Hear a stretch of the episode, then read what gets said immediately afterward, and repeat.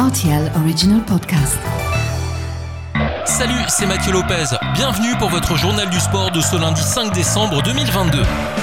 On débute ce journal par le mondial de football au Qatar. La France est qualifiée pour les quarts de finale après sa victoire 3 buts à 1 face à la Pologne.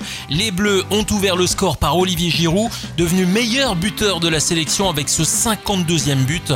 Les hommes de Didier Deschamps ont ensuite aggravé le score avec Kylian Mbappé, auteur d'un doublé dans le dernier quart d'heure de jeu. La Pologne a réduit l'écart en toute fin de match sur un pénalty inscrit par Lewandowski.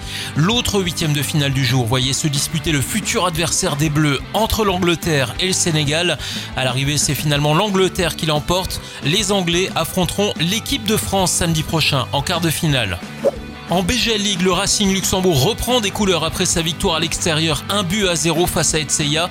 Le club de la capitale s'affiche fièrement à la quatrième place de BGL et honore pour l'instant les objectifs qu'il s'était fixés en début de saison.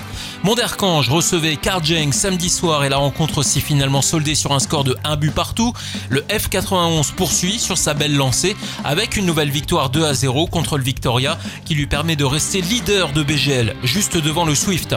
Espérange talonne toujours à un point de Dudelange après sa victoire 4 buts à 2 contre Fields. Dans le même temps, le Progrès a battu Differdange 3 buts à 2 sur sa pelouse. Ostert gagne 1-0 sur le terrain du Folaesch. Même score en faveur de Strassen qui bat l'Union Titus. Enfin, Mondorf s'est imposé en gaillard 3 buts à 1 contre la jeunesse. Si en tête de classement la bataille reste la même entre le F91 et le Swift, on saluera la belle progression de Niederkorn qui après une troisième victoire consécutive assure une belle troisième place au sein de la ligue.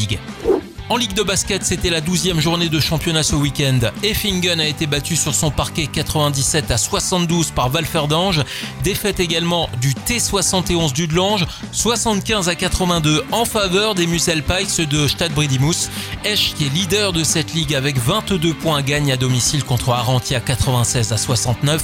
Talonné juste derrière par Etelbruck qui a battu Conterne 99 à 82.